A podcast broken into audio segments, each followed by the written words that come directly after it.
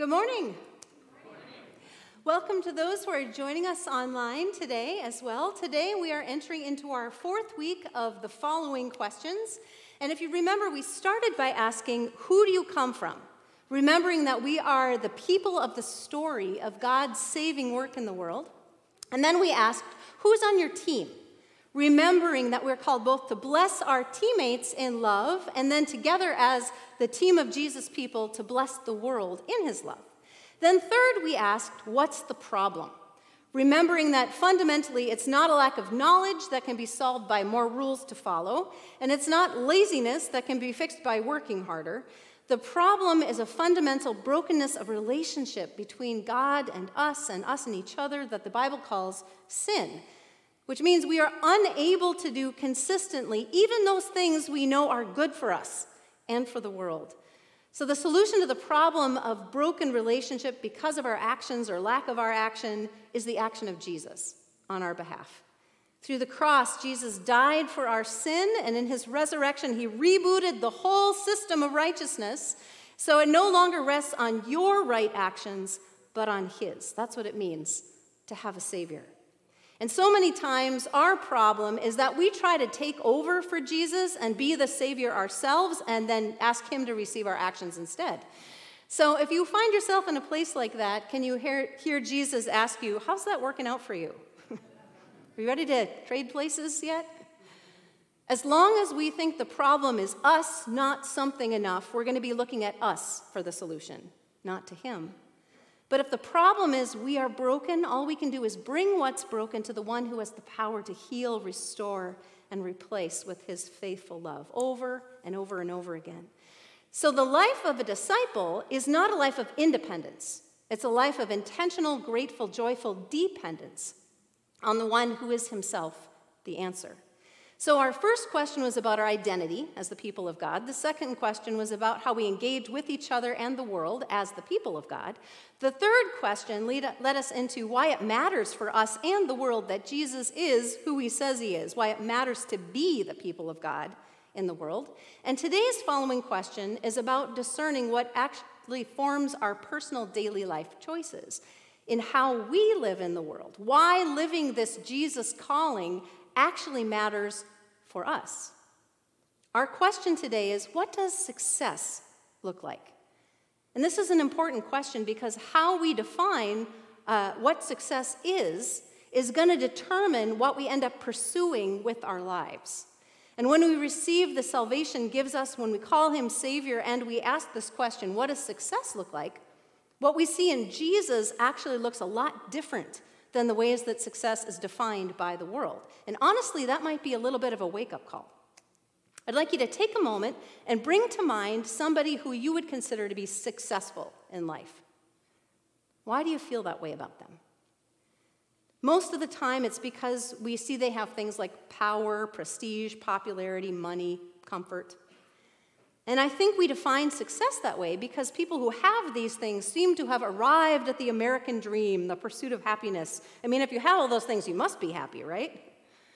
Success, in our definition, tends to look like a life with all the struggle taken out of it. All of the obstacles overcome so you can what? I want you to imagine you have all of those things you could ever want for yourself. And after you've rested and played and eaten to excess, then what? There's a reason why so many of the rich and famous end up dying of drug overdoses and reckless choices. Because as much as having all those things sounds wonderful when we're struggling, the purpose of life, the meaning of life, is not found in our comfort or escape from struggle. The life we were created to live, the life in us that is the reflection of the heart of the relational three in one triune God who made us in his image, is a life where we find our joy and our meaning in honoring and lifting up one another. And this often involves struggle on our part to see that blessing come to light for another. A life successfully lived as a reflection of the life of the triune God is one in which, through the struggle, we are both blessed and are a blessing over and over again. And that life is not just what's best for the world, it's also what's best for us.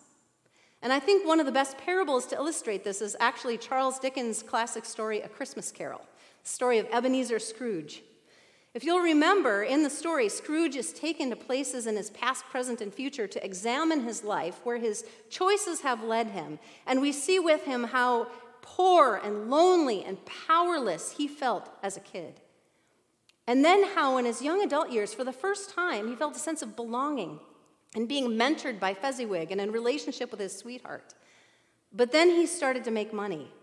And he allowed the pursuit of power, which he interpreted in money as a symbol of the ability never to feel powerless again, to become his pursuit of happiness. And in the process, he ended up cutting off all of those people, places, and purposes that had made his life meaningful. Eventually, leaving behind Fezziwig, his fiancee, his sister, his nephew, and becoming a tyrant to his workers to hoard more money for himself. And it was only in stepping outside of his life and looking at the trajectory of those choices that he saw that his life was not actually the kind of success he wanted. Although he actually achieved the kind of success, financial success, that he had been pursuing, it was not actually in any way that mattered a life he found successfully lived. And instead, in observing the poor and humble life of Bob Cratchit and his desire to be a blessing to his family and community, Scrooge saw a different kind of life.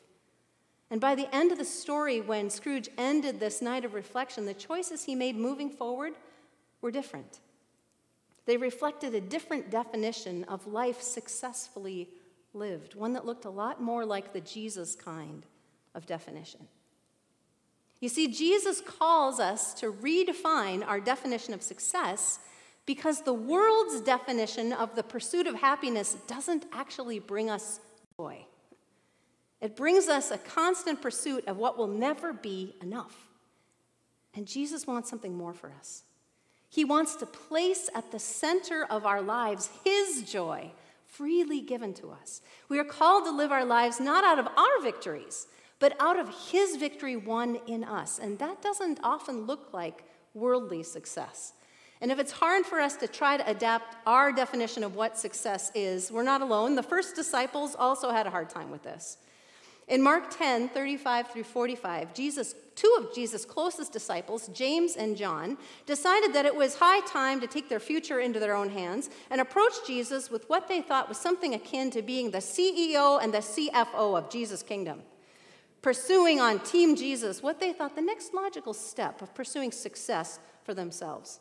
In verse 35, then James and John, the sons of Zebedee, came to him. Teacher, they said, we want you to do for us whatever we ask. What do you want me to do for you? He asked. They replied, Let one of us sit at your right and the other at your left in your glory. See, James and John want to be top dogs in the new kingdom, and they want to get in on the ground floor. So they get in there and they ask. But Jesus immediately lets them know his kingdom doesn't work like that. You don't know what you're asking, Jesus said. Can you drink the cup I drink, or be baptized with the baptism I am baptized with? We can, they answered. Jesus said to them, You will drink the cup I drink and be baptized with the baptism I am baptized with. But to sit at my right or left is not for me to grant. These places belong to those for whom they have been prepared. Jesus is saying, um, You don't really want that. My kingdom is not about power and position, it's about serving and self sacrifice. Trust me, what you think you're asking for is not what it actually is to be by my side because you don't yet understand where I'm going. James and John are looking for success and pursuing worldly definitions of power, prestige, popularity, but in following Jesus, they will soon find that's not what he's pursuing. He's pursuing hearts that need saving. And to find them, he needs not to climb the ranks of power, but to go low, to rescue. And to see this, James and John will need to let go of the pursuit of the world's definition of success to embrace the life they are actually called to live. Because if worldly success is power, prestige, popularity, money, what do we see in Jesus? Power? Yes, Jesus has power to heal, to restore, to provide, but he does not use that power for himself. When the time came that he could have used that power to save himself from the cross, he chose instead to lay it all down.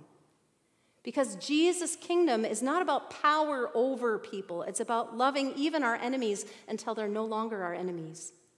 The Jesus kind of power is a power to heal and restore, to show love when our knee jerk reaction is to hate. That's not the kind of power that James and John were looking for. How about prestige and popularity? Yes, Jesus had these too. He was famous and infamous. People either loved him or hated him. They called him Messiah or charlatan. And the crowds calling Hosanna turned into a crowd calling, Crucify him. Prestige, popularity with people were not things Jesus ever sought. When the people wanted to make him a king, he walked away. He used no advantage of connections, he leveraged no politics.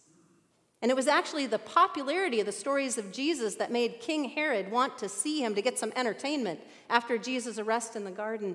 And it's what led Pontius Pilate to see Jesus as political leverage for his own gain when he chose to offer him up for crucifixion alongside the choice of freeing Barabbas. Earthly prestige, popularity is the sharpest of double edged swords. And you've seen it on social media. One moment, a person can be the height of influence and popularity. The very next moment, their name is worse than a curse word. Popular opinion and prestige are shifting sand at best, and the most dangerous of idols at worst. People pleasing is an insatiable monster, always needing feeding until it turns and consumes you.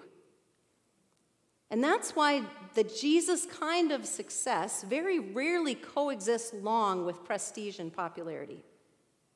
Sometimes the Jesus way is popular. Most of the time, it's not. he is the rock, and popular opinion is the sand. And sometimes sand washes up on the rock, sometimes it drifts out to sea. Don't waste your life chasing the sand. Build on the rock. Let the sands drift where they will. How about money? Sometimes you'll hear people say that if you love the Lord, He'll make you succeed by showering you with money and wealth. And I've never understood where that came from. Since neither Jesus nor a single one of Jesus' disciples ever got rich by following Him. Hard work is a biblical value, a biblical virtue, but whether or not you get paid well for that hard work never seemed to be the point.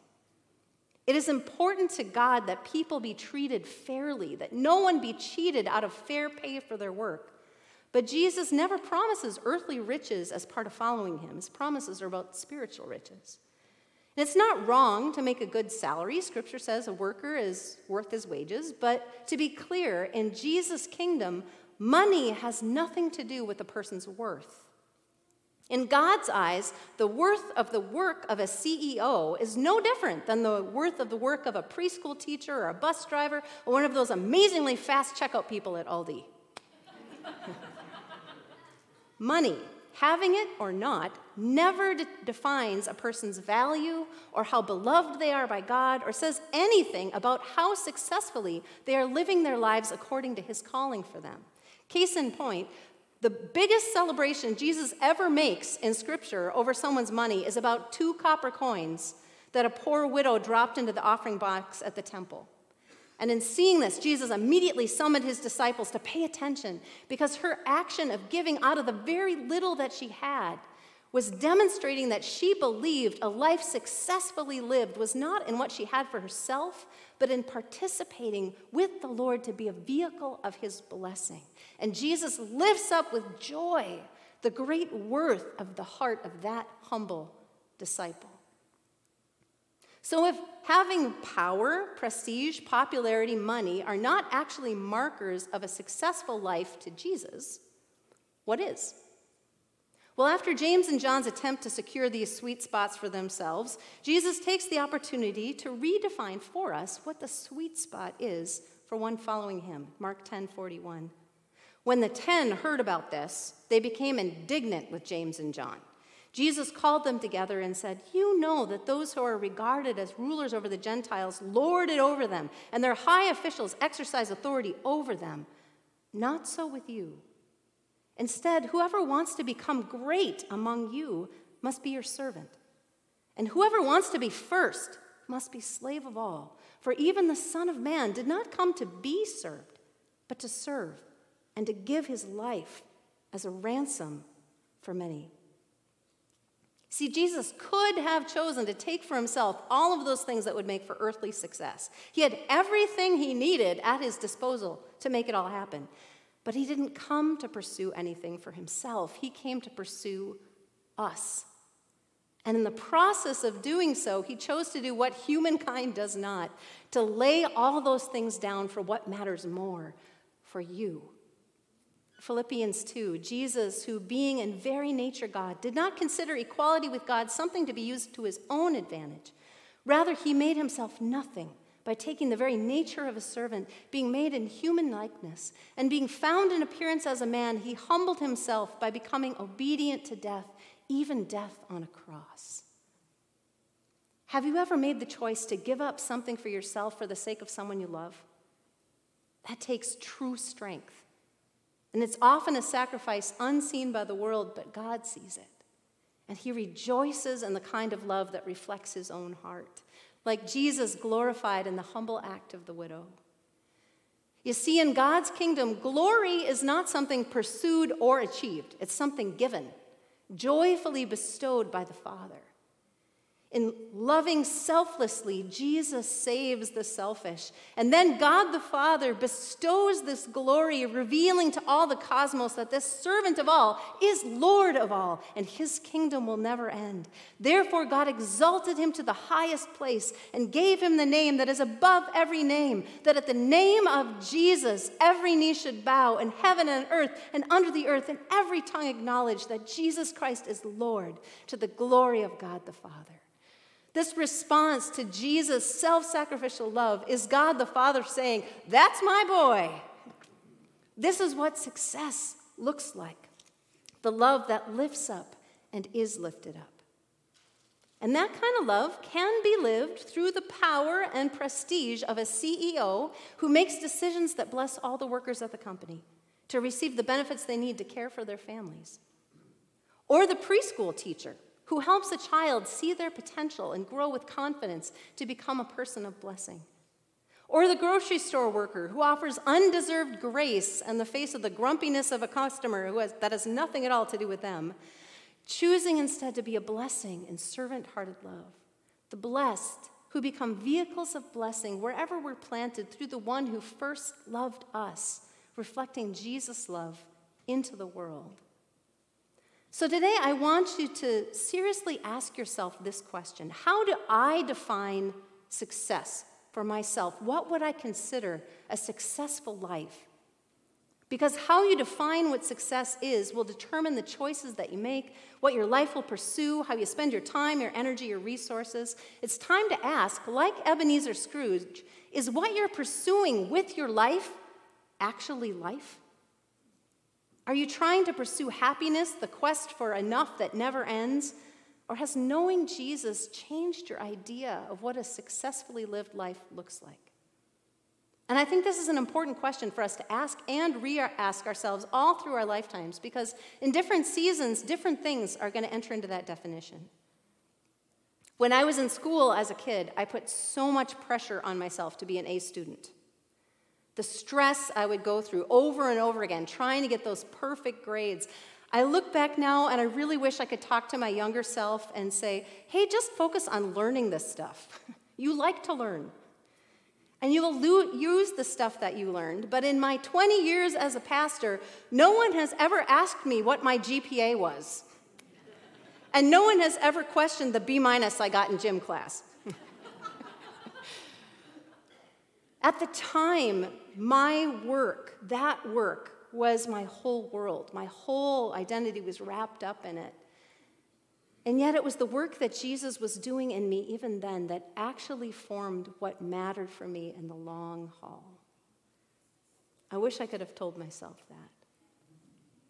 Jesus directs us to a different definition of success because he loves us and because He knows us. And He knows we can either drive ourselves crazy pursuing perfection and thinking it will someday deliver happiness, or we can live our lives right now where we are, out of the joy that comes from knowing we are already loved and saved and covered by something more we could ever accomplish or achieve by our own power. That He is drawing us into a life that is more. And that is true, and it will be true whether we're rich or poor, whether we're powerful or popular or not, whether on the top achiever or we don't make the charts of the world's measures. In Jesus' deep affection and his saving love for us, all who call him Lord are already successfully secured and their eternal value purchased by his saving grace. So we're free, here and now, to live out of the joy of his success for our sake.